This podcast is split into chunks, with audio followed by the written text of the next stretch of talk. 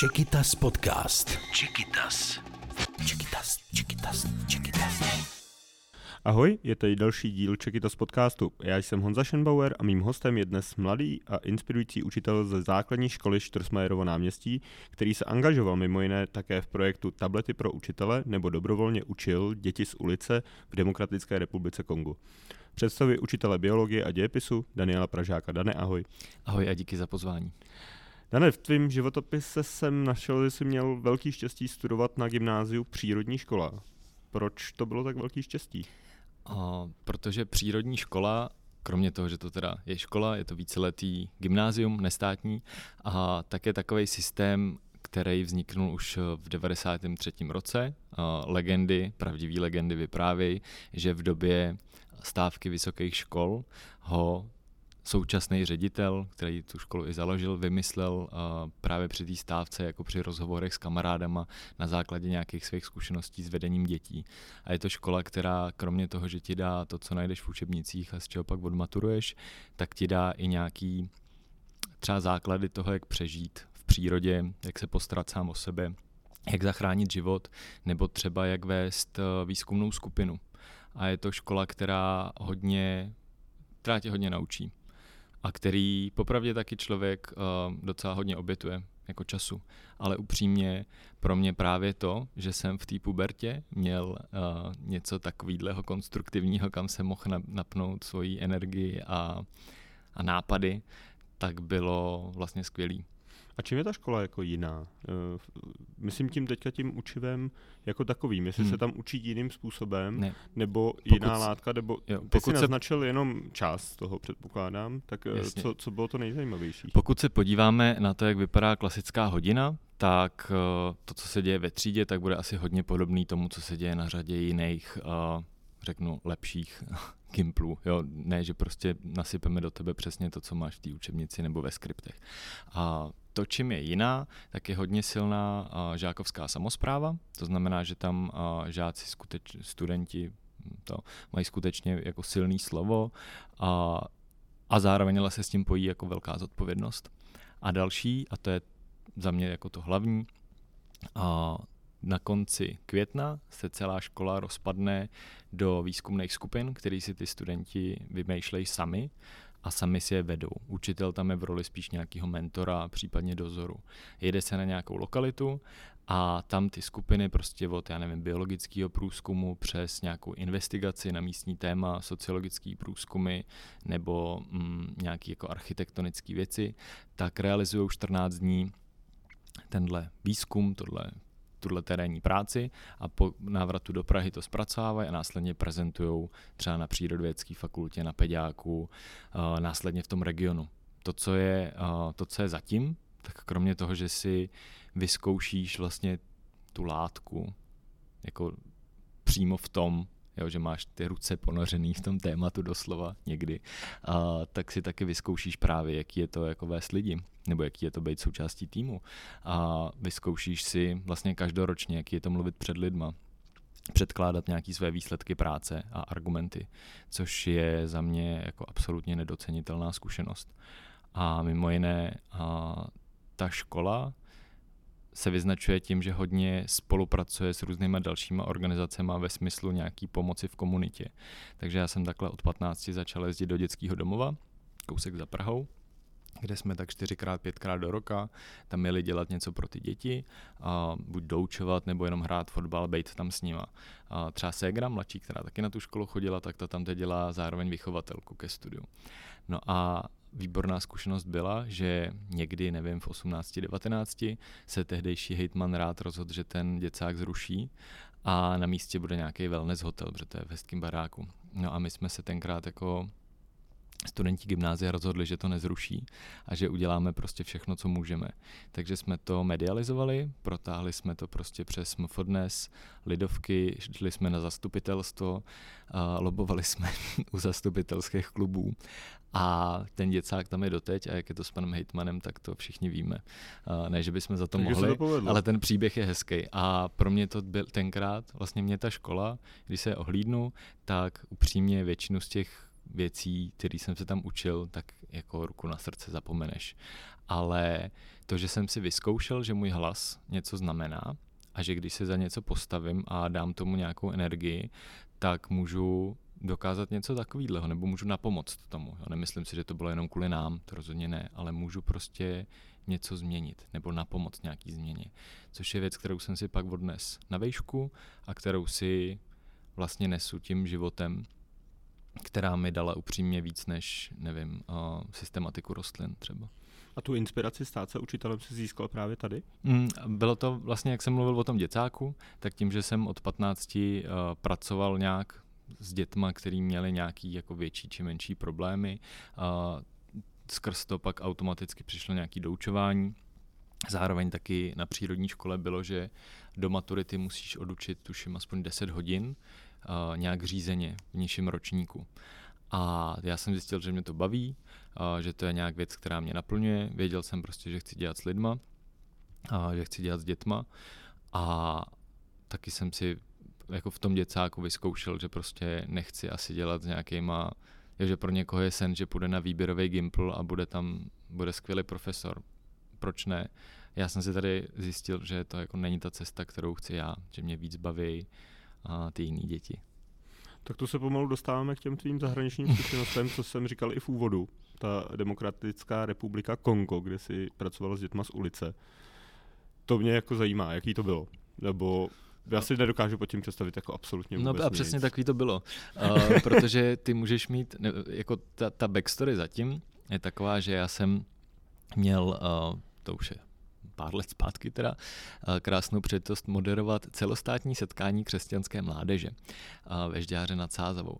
A tam jsem se potkal s holčinou, která se zrovna z toho Konga vrátila po roce. A hledala uh, magory, který by tam sníjeli na prázdniny. A jako zpátky do té komunity, která se stará o kluky ulice. A nejdřív nás bylo deset, pak nás bylo asi šest a pak jsme v letadle do Addis Abeby, do Etiopie s přestupem pak do Konga letěli jenom dva. A, takže takhle se to stalo. A já jsem měl obrovskou výhodu, že tam se mnou byla ta Iveta. Protože kdybych tam měl bez toho, tak tak asi budu hodně brečet. Takhle jsem brečel jenom trošku, protože ten náraz na tu realitu, jo, toho v čem my si tady žijeme v Čechách a jak je svět tam venku, tak i když já si myslím, že jsem docela cestoval, ale co jsem zažil, vyzkoušel jsem si právě díky přírodní škole nějaký diskomfort, tak ta Afrika je jiná. A to, když posloucháš příběhy těch dětí, kvůli čemu se třeba dostali na ulici nebo jak se protloukali, co zažili, tak to je úplně šílený. A to, že na co si zvykneš, je, že musíš si pít jenom balenou vodu, protože veškerá voda, co někde teče, tak prostě z toho dostaneš hnačku.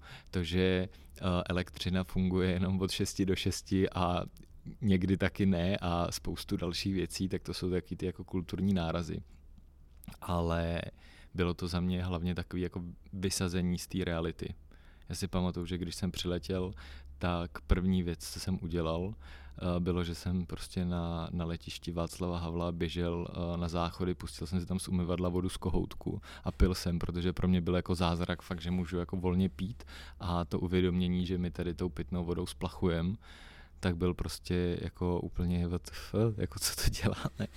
A, a ještě jedno uvědomění velký jsem tam měl právě pro tu pedagogickou práci, a protože jsou nějaké jako přístupy, které uh, tady nejsou nějak jako nově objevený, ale používali je třeba Don Bosco v Turíně, který pracoval s bez, bezprizorní mládeží, kněz, nebo Makarenko na Ukrajině s propuštěnýma klukama z vězení. Takový prostě přístupy, že když máš nějakýho, to řeknu, průseráře, tak ve chvíli, kdy mu dáš důvěru a ukážeš mu, že ho bereš jako člověka a ne jako tu nálepku a dáš mu prostor nějak jako realizovat se, tak se dějou věci. A to já jsem se tak jako naučil z toho, v tom děcáku, že prostě tohle docela funguje. A respektive měl jsem to právě od pana ředitele z přírodní školy. A pak jsem byl v tom Kongu a mně se tam stal takový fakt jako hloupý úraz. Prostě nás jeden uh, multimilionář vzal na svoji a, nějakou jako letní sídlo u jezera a my jsme tam jezdili, jako co děláš v druhé nejnebezpečnější zemi světa, kde se staráš o děti ulice, no jezdíš na vodních lyžích. Stane se. No a já při svý vrozený šikovnosti jsem se na těch vodních lyžích strašně rozsekal, že jsem vlastně jako dva měsíce ještě nemohl pořádně normálně chodit. A tady jsem najednou zjistil, že já, když tam jsme naháněli ty kluky na program a podobně, tak já je prostě nedoběhnu, protože já kulhám. A tak jsem vzal toho jednoho, fakt jako sígra, a říkal jsem mu, hele, já prostě nezvládnu otevřít knihovnu sám, ale kdybys mi pomohl, tak já vím, že ty mezi těma klukama máš prostě autoritu, tak já bych s tebe udělal svého pobočníka a spolu bychom to zvládli. No a on najednou prostě byl v tom stavu, že mu někdo dal tu důvěru, někdo ho bere jako parťáka a byl úplně zlatý. A to je takový přístup, který nefunguje vždycky. Jo, není to tak, že by všude pak by byly už jenom jednorožci a duha, ale je to věc, kterou, která se mi vlastně potvrdila, že prostě tenhle přístup ti funguje na děti z děcáku, na děti v Kongu, tady na děti v Holešovicích a je takový hezky univerzální. Eh, jak si to můžeme představit, tu školu v tom Kongu? Jako, jo, jak, já jsem nebyl ve škole, já jsem byl v, t- v tom centru pro děti ulice. Uh, to je, to je nějaký jako komunitní centrum? Mm-hmm, jo, je to a, pod Salesianama. A oni to mají to dobrovolně nebo povinně? to je, uh, myslím, že tyhle kategorie tam jako jsou, to je jiná kategorie. To je, že prostě oni, uh, ty Salesiáni, buď, buď ty kluci tam do toho centra přijdou sami, nebo je třeba najdou někde na ulici, že jsou úplně v háji, tak jim to nabídnou. Jo, není to, že by nepamatuju si, že by to byla, že nějaká jako centrální moc ti říká, ty jsi tady na ulici, tak půjdeš sem do toho centra. Ne, takhle to Kongo jako úplně nefunguje. Takže ty kluci se tam nějak dostanou a je to centrum, který je přibližně pro jestli 100 kluků, stará se tam o to komunita nějakých 12 až 20 lidí, částečně to jsou dobrovolníci, částečně to jsou právě Salesiáni Dona Boska, znamená několik kněží, pak různý jako pomocný personál.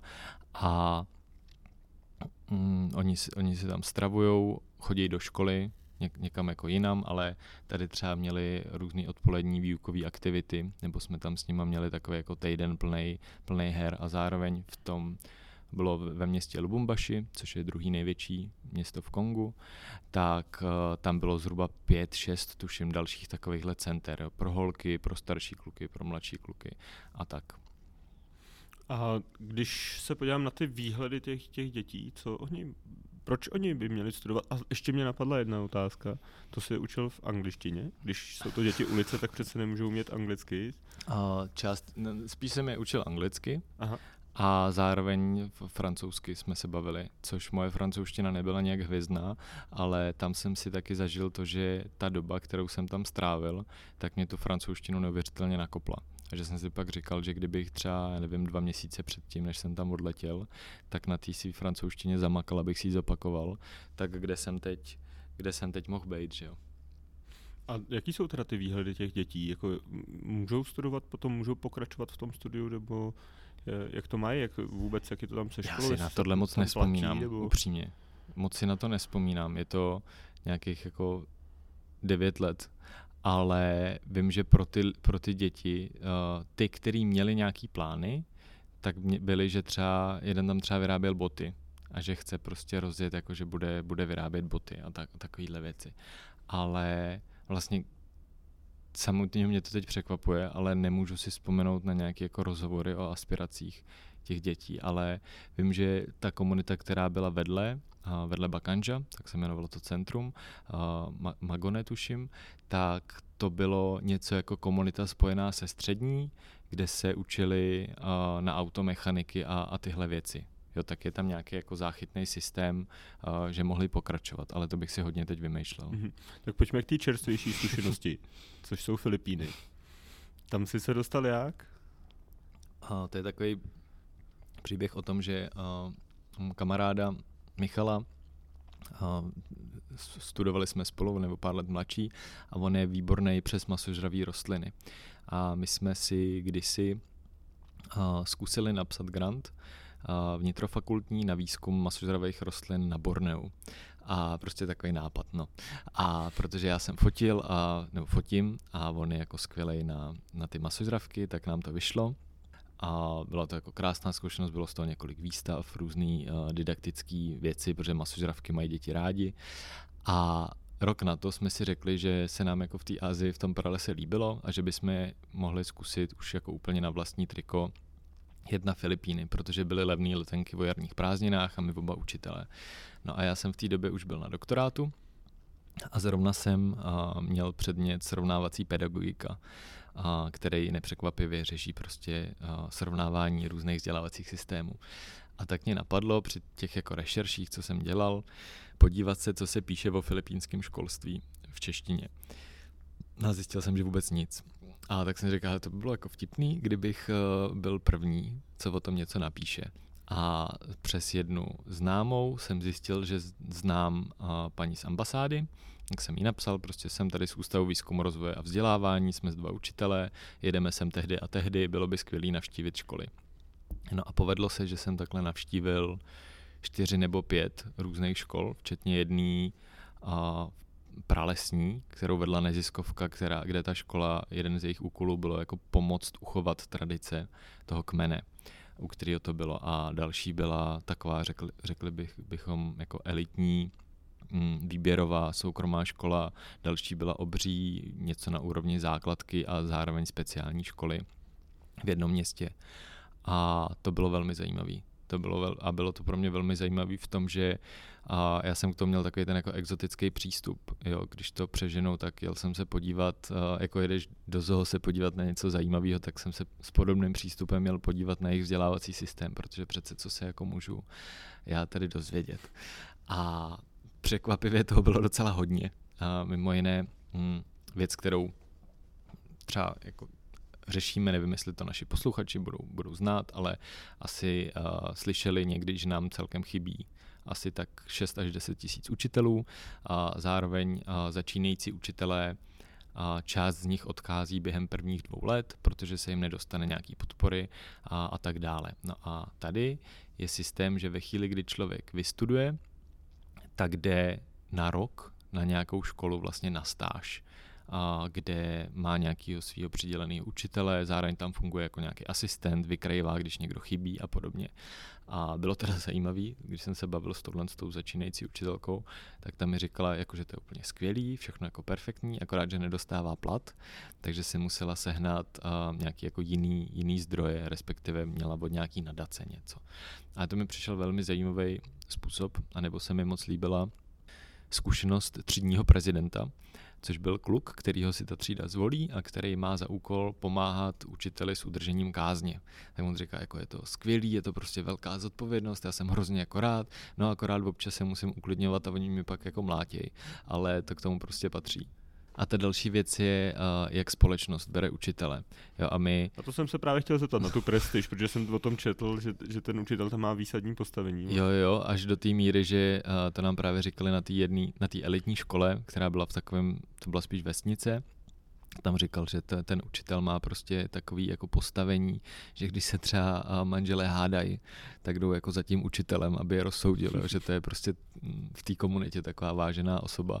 A když jsme se pak bavili třeba, jak je to platově, a když jsme to srovnávali s různýma dalšíma a jako povoláníma, který, který jsme potkávali, tak nám přišlo, on, on říkal, no hele, pokud bych chtěl žít v hlavním městě, tak si budu muset najít ještě něco dalšího. A takže bych řekl jako o něco míň než prostě u nás. Ale to, co mi tam přišlo fakt hezký a když vždycky jsem na nějaký úrovni mm, obcí nebo školských, školských odborů, měst a takhle, tak o tom vyprávím.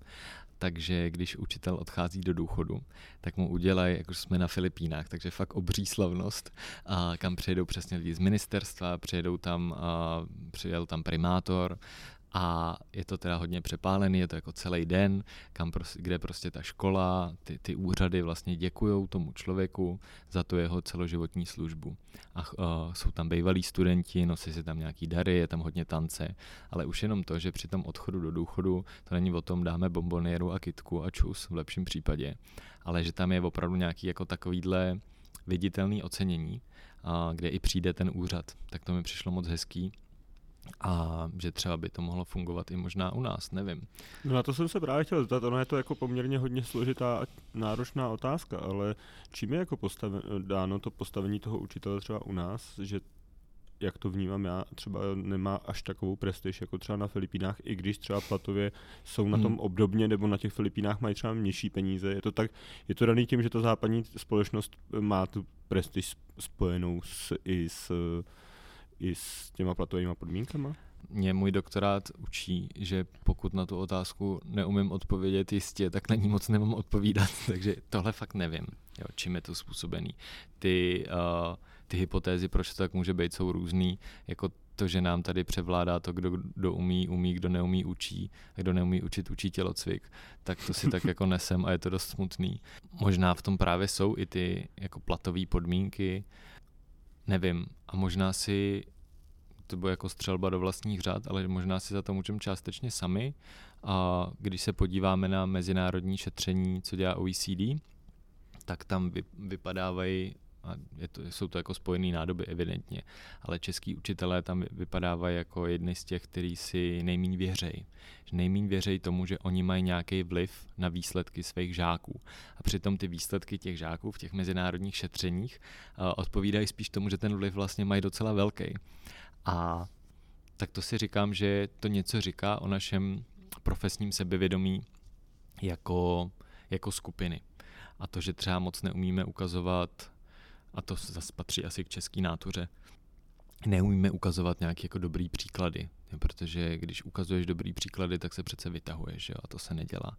Úspěch se neodpouští. Tak to jsou nějaké moje pracovní hypotézy, uh, proč ta naše společnost, uh, proč to tak je. A přitom ale, když se, když se podíváme na takové ty žebříčky, uh, jakých povolání si lidi nejvíc cenějí, tak ten učitel tam je poměrně vysoko, ale když se podíváme pak na to reálný, jak se to děje, tak to není tak růžový.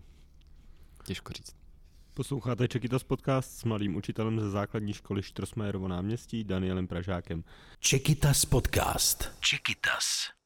Dane, co jsou podle tebe největší příležitosti a hrozby českého školství?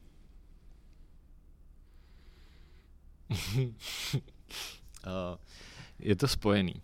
Je to spojený a a ta příležitost, kterou máme, tak je v obří autonomii škol. Zase, když si vemu na pomoc nějaký mezinárodní srovnání, tak úroveň a, autonomie ve smyslu, jak může být každá škola jiná od té další, třeba jak se to může dělat po svém, tak je, rozhodně jsme na jednom z prvních pěti míst v tom žebříčku OECD. Zároveň ale úspěšný vzdělávací systémy a kromě té autonomie, tak tam dává i podporu. Což je něco, co my tady dlouhodobě neumíme, dávat těm školám tu podporu.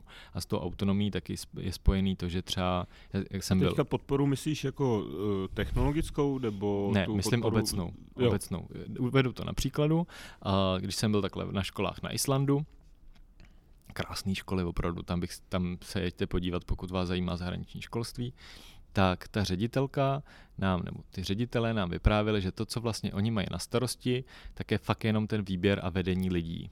Vedení toho pedagogického procesu. Když to náš ředitel a teď myslím obecně, ne mýho, ale tak má na starosti prostě zároveň školní jídelnu, ekonomiku, střechu, rekonstrukci, fotbalových hřiště a tisíc dalších věcí. A kromě toho teď ještě jezdí pick-upem na nejbližší pracoviště Národního pedagogického institutu, aby si vyzvedl PCR testy.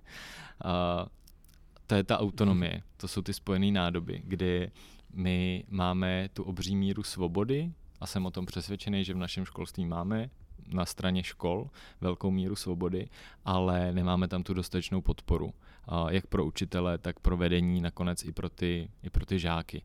A obrovsky se to ukázalo v tom minulém roce. Školy, které měly nějakým způsobem nastavený procesy, nebo měli zřizovatele, který byl nějak příčetný, tak velmi rychle naběhli na nějaký dobrý systém distanční výuky. A pak byly školy, které ještě v září neměly odučenou jedinou hodinu online, třeba. To si mě docela dobře naved na další otázku, kterou jsem měl připravenou. A to je to, jak si ty prožil distanční výuku, jaký to bylo vlastně... Vypítáváte? Vypípáváte? bylo to těžký. Můžeme mluvit svobodně. bylo to těžký a uh, bylo to fakt těžký a bylo to velmi depresivní a já jsem si tam, já jsem pak začal chodit uh, učit do školy, protože to, že člověk nebyl furt v tom samém prostředí, pro mě bylo strašně důležité a že jsem si byl schopný nějak oddělovat ten pracovní a osobní čas. Ale i z hodin, který uh, dopadly fakt jako snově. Prostě všechno se tam stalo tak, jak se mělo stát, děti se zapojovaly, děti, co se normálně nezapojují, tak se zapojovaly. Tak já jsem stejně odcházel s takovou jako vnitřní nulovou bilancí. A když to, když by se takováhle hodina stala normálně, tak prostě odcházíš a cítíš se jak ten největší komenský, jako teď, teď si změnil svět prostě, tohle je, tohle je to, kvůli čemu si seděl na tou geologickou mapou ty hodiny a připravoval se na státnice a podobně. A to mě právě teď i přišlo třeba, když to srovnávám v tuhle dobu, že i hodiny, které jsou jako jenom drobně něčím dobrý, tak ti hrozně vracej. Protože ten kontakt v té třídě ti, to je to je jako to palivo, na kterém jedeš. A najednou, když to bylo v tom onlineu, tak se to nevracelo zpátky. A to bylo hodně depresivní a bylo hodně depresivní vidět, a co to dělá s těma dětma. Protože na jednu stranu si můžeme vzít nějaký anekdotický historky typu, jak si někdo omylem zapnul mikrofon a slyšel tam Minecraft a Call of Duty a podobně. A upřímně ruku na srdce, ať si dají i naši posluchači, kdo někdy uh, v onlineu nedělal něco jiného, než měl. Ale pak jsou ty jiné věci a to, že si třeba viděl, v jakém prostředí se ty děti učí a, a jak na tom jsou. Bylo to hrozně vidět, když se, když se pak vrátili do školy, jak byli psychicky zdevastovaní. A jak děti, který třeba měli za normálních okolností tu oporu ve škole, ta škola pro ně fungovala jako nějaká záchytná síť nebo záchrana, tak najednou to tady nebylo. A už teď víme z dat, že stouply, stouply počty depresí, stouply počty poruch příjmu potravy, pokusů o sebevraždu. A to popravdě žádný, uh, žádný jako nakoupení techniky a zlepšení internetu prostě nezlepší. A přesto je z toho loňského roku, který byl jako nesmírně složitý a těžký, je něco pozitivního, co si z toho dá vzít? Jako určitě. Uh, zároveň teď, když jsem mluvil tak jako hodně depresivně, tak se ukázalo, že jsou děti, které uh, z toho benefitují. Jo, děti, které se v normální výuce neprosadějí nebo není jim to příjemné. Jaký, tu, jaký poměr může být takovýhle žáků? Já si vůbec nedokážu představit to číslo. Jako jestli, jestli, je to, jestli je to třeba půlka, anebo jestli je to jako 20-80. Jo, já když se podívám do své třídy, tak mě vlastně z 19 dětí na první dobrou napadnou dvě. Mm-hmm. Jo, myslím si, že mm, to ne, nebudou půlky, že třeba někde to bude, já nevím, pět dětí a tak. Zároveň ty děti, který měli teda tu podporu doma třeba, tak si ale taky naučili něco o time managementu, o tom, jak si můžou ty úkoly eh, rozvrhávat, což je, což je skill, který jako je zase mnohem důležitější, upřímně řečeno, než to, co najdeš v těch učebnicích. A jako učitelé jsme se mnohem víc naučili sdílet. A jsem přesvědčený o tom, že, a to byla jedna jako z bolístek našeho školství, že jsme málo sdíleli mezi sebou, tak najednou to prostě narůstalo raketově. Začaly se dělat vzájemný náslechy prostě přes půlku republiky, že jo, protože jsi, jsi jako šel někam na náslech a přepnul si v okno a už si byl ve svý třídě, což za normálních okolností tak dobře nejde. A sdíleli se materiály a taky jsme dvě věci se, se ukázaly. A ta první, hodně se nastartovala diskuze o tom, jestli je fakt potřeba učit všechno to, co je v těch učebnicích a jestli nemáme přemýšlet nad nějakou, jako ne, nechci rovnou říct redukcí, byť je to někdy určitě nutný, ale revizí toho obsahu, toho, co je skutečně důležitý učit. Protože pak dojdeme k tomu, že to, co je skutečně důležitý učit na té základce, tak není ta stejná množina jako těch 80 stránek učebnice.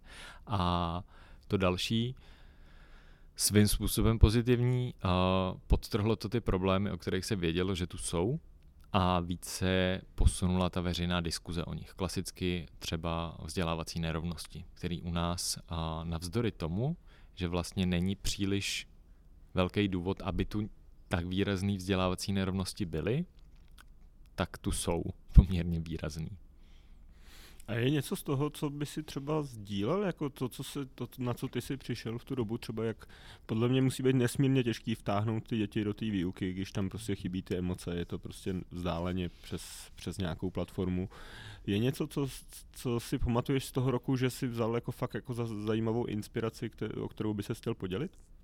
Já jsem uh, měl to štěstí, nebo nevím, jestli štěstí, ale přijde mi, že ty nástroje, které jsem využíval pro tu aktivizaci, tak byly, mm, tak jsem používal i předtím.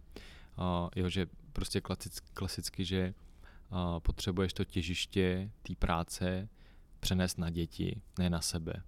Uh, tím pádem uh, oni samozřejmě dál můžou hrát Minecraft při té online hodině, jako ne, že ne, ale uh, ta motivace je jiná. Když to, když já budu sedět před tou kamerou a něco jim vykládat, tak já bych z toho umřel, jako na tož pak ty děti.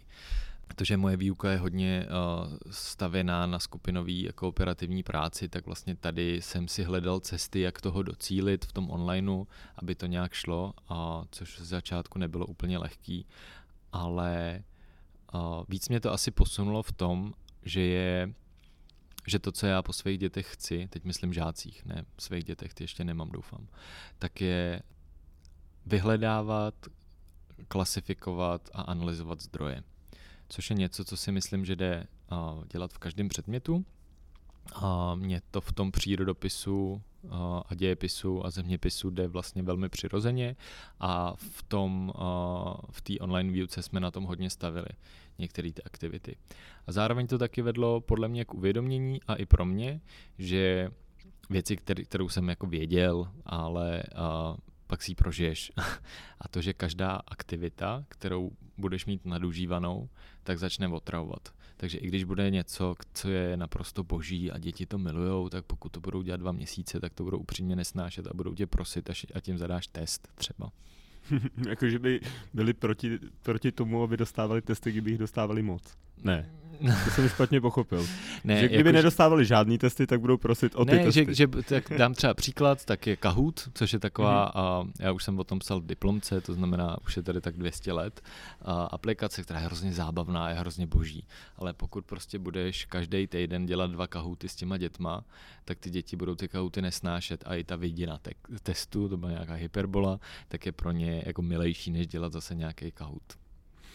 Daniel Pražák je hostem dnešního Čekitas podcastu. Rád bych také připomněl, že Čekitas nevzdělává jen ženy a děti, ale také učitele. Náš seriál digitálních kompetencí pro učitele je aktuálně v plánu na jaro 2002. 2022. tak se klidně přihlašte a sledujte naše stránky. Čekitas podcast. Zpátky k našemu hostovi. Eh, Dané, je něco, co podle tebe českému učiteli nejvíc chybí? No tak už jsme mluvili o tom sebevědomí. Mm-hmm. A chybějí mu kvalitní vzdělávací materiály a my a kvalitní systém a, jako růstu.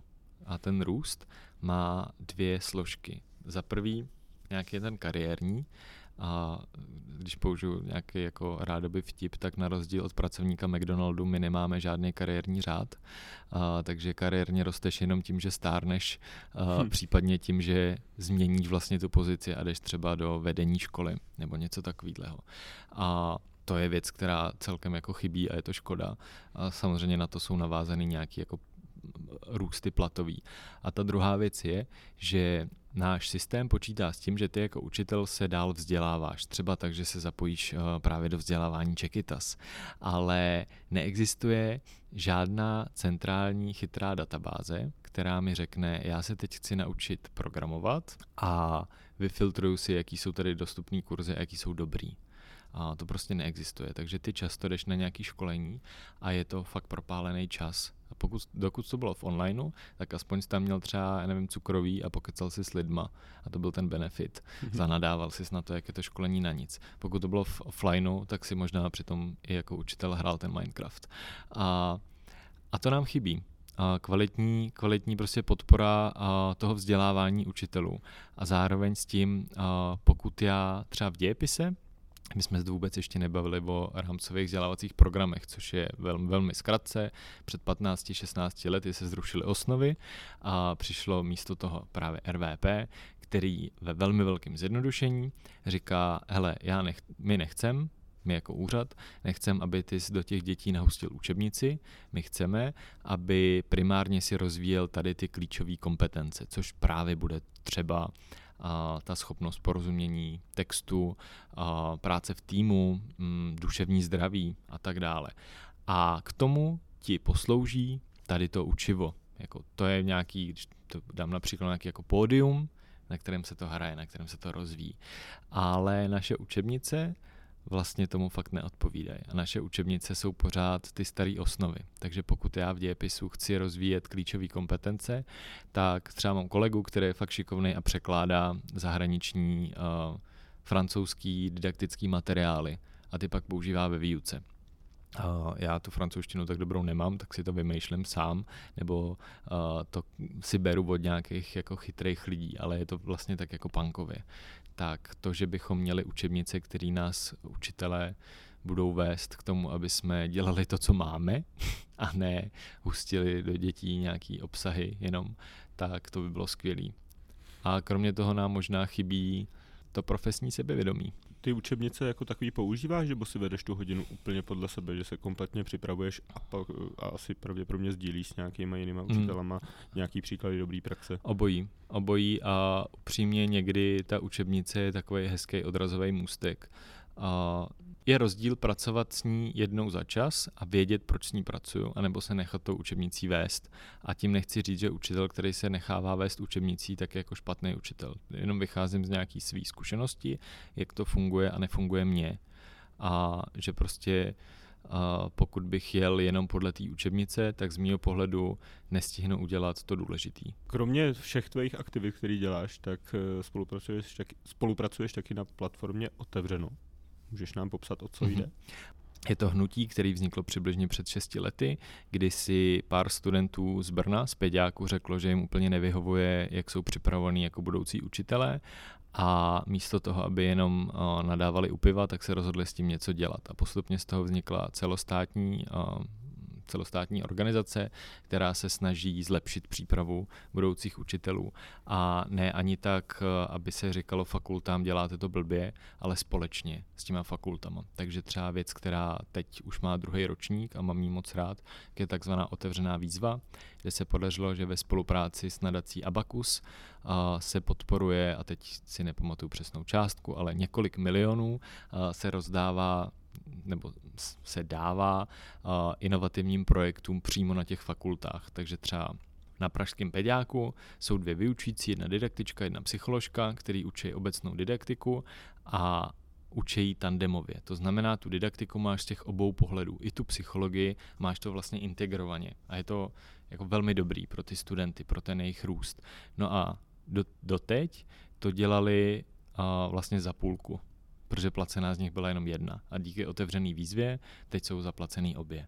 Tak podobně třeba takhle funguje ta otevřená výzva, nebo vstupujeme do různých do různých jednání s ministerstvem nebo s různýma krajskými organizacemi, děláme akce pro začínající učitele nebo přímo na fakultách nebo právě pro pracovníky fakult a tak. Snažíme se pomoct pediákům změnit se zevnitř.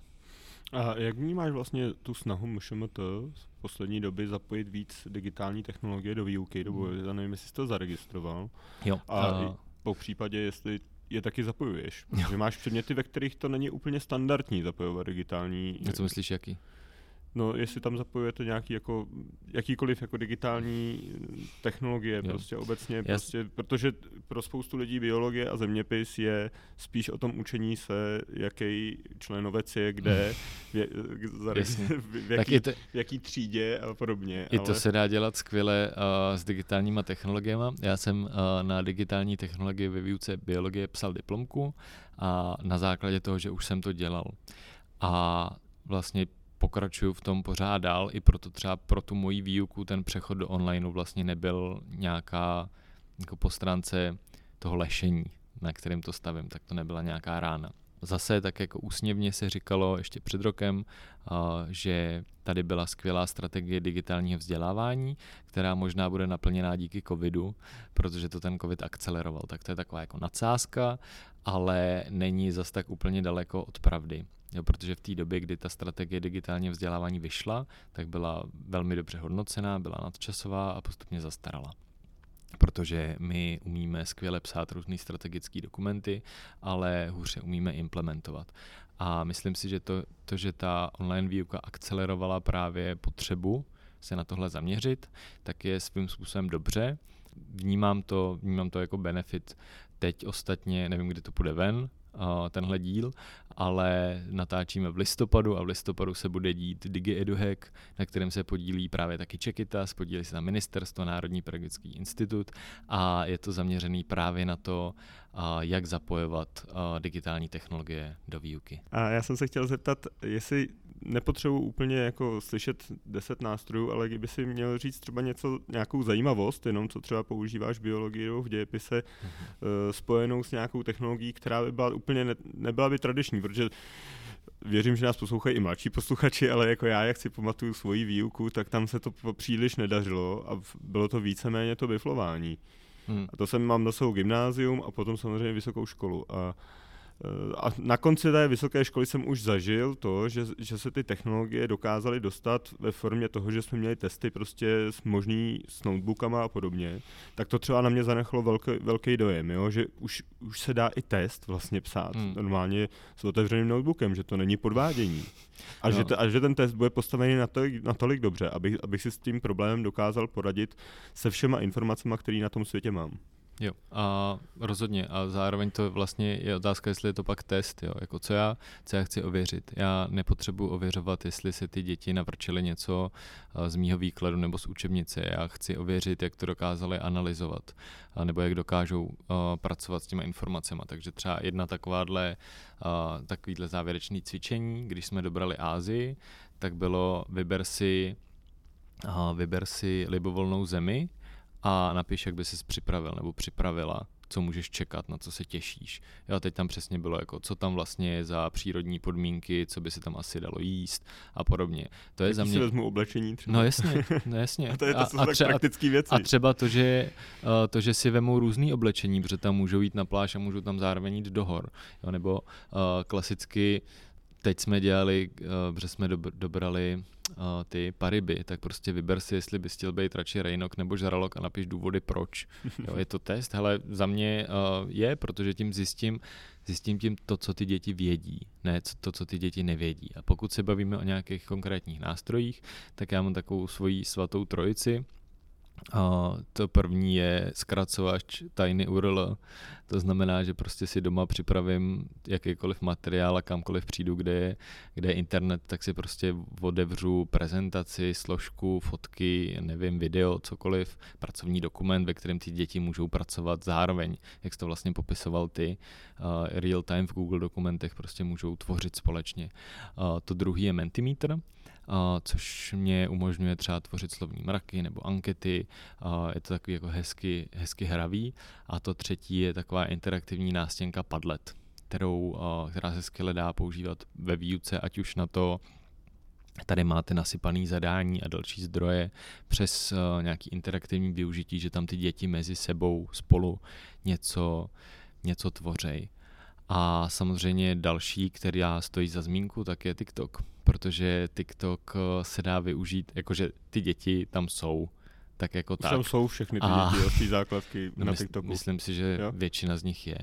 Ale my, a to je za mě to, co má člověk, to, co je úkol učitele eh, v roce 2021 za mě je, ne zakazovat mobily, ale ukázat, jak ty mobily využít ukázat, že skutečně v tu chvíli mám v kapse prostě přístup k prakticky veškerému vědění světa, jenom musím umět hledat jak a třídit to. A stejně tak i ten TikTok. Já tam třeba sleduju týpka, který žije někde v USA v Rokli jako pračlověk a dělá tutoriály, jak vytvořit tyhle ty jako pravěký věci a přijde mi to úplně boží. A takových věcí, nebo tam, je, tam jsou různí vědci, kteří tam popularizují svoje téma. Geologie, jako najednou geologie může být zajímavá. O tom se třeba s dětma bavíme, že tohle tam můžou najít. hodně učitelů v podstatě bralo poměrně negativně, že se má zvýšit eh, časová dotace pro informatiku. Jak se na to koukáš ty? Jak se koukáš vůbec? Na, já vím, že to není tvůj obor, ale je to zase náš obor. No, svým způsobem, to řeknu naopak, uh, není to můj obor. Uh, to je právě to, že tu informatiku vydělujeme někam jinam. A to, jak já se o tom snažím přemýšlet, není, teď se mi seberou hodiny na úkor informatiky, ale já cíleně mám integrovat informatiku do svého předmětu. Takže zase já vlastně sám v tom nespatřuju nějaký velký problém pro sebe. Pokud se podívám na tu systémovou stránku, tak ono se stalo to, že aby uh, byly ty informatické obsahy, tak se někde redukovalo to učivo. Což ten způsob, jakým se to stalo, nebyl úplně šťastný a řadu lidí to zcela oprávněně vyděsilo. Já jsem zase už od přírodní školy zvyklý hledat si ty cesty a takže u nás prostě použi- u nás používáme ozoboty, 3D tiskárny a všechny tyhle sran- srandičky a zároveň ve chvíli, kdy uh, budeme se učit hledat a vyvozovat data, který potřebujeme třeba v přírodopisu, budeme to dávat do nějakých databází, budeme dělat prezentace, budeme prostě uh, si hrát s 3D zvířatama, tak si myslím, že uh, za sebe nemám problém. Když se tě tam na poslední otázku, která by mě zajímala, a to je, Eh, co by české školství mohlo podle tebe změnit, aby připravovalo líp na budoucí práci? No, tak v tom v té otázce je uh, skrytá ta odpověď. Podle mě my vůbec jako uh, a je to asi, asi nějaký jako dědictví toho, mm, toho našeho německého okruhu, když to tak řeknu že my prostě nemáme ve škole za mě jako připravovat člověka na práci. Máme připravovat na život. Už proto, že uh, já nevím, jako jaký práce byly a jsou teď ve srovnání toho, když ty jsi chodil na základku. Jo. Když já jsem chodil na základku, tak řada uh, těch věcí, ke kterým bychom se teď upínali, tak prostě neexistovala. A my máme učit mluvím za základní školství, máme učit uh, děti se učit, připravit je na to, že se v lepším případě budou učit celoživotně a to je to, co jim za mě má ta má ta škola dát, takže uh, přesunout se od toho, že připravujeme děti na práci, protože my ne, nepřipravujeme dělníky pro pracovní trh, my připravujeme osobnosti, který uh, mají být v životě šťastný. Říká Dan Pražák, inspirující učitel ze základní školy Štrosmajerovo náměstí. Dane, já ti moc krát děkuji za rozhovor. Díky za pozvání. Posluchačům děkuji za poslech a věřte, že IT je budoucnost. Možná i ta vaše. Čekytas podcast. Čekytas.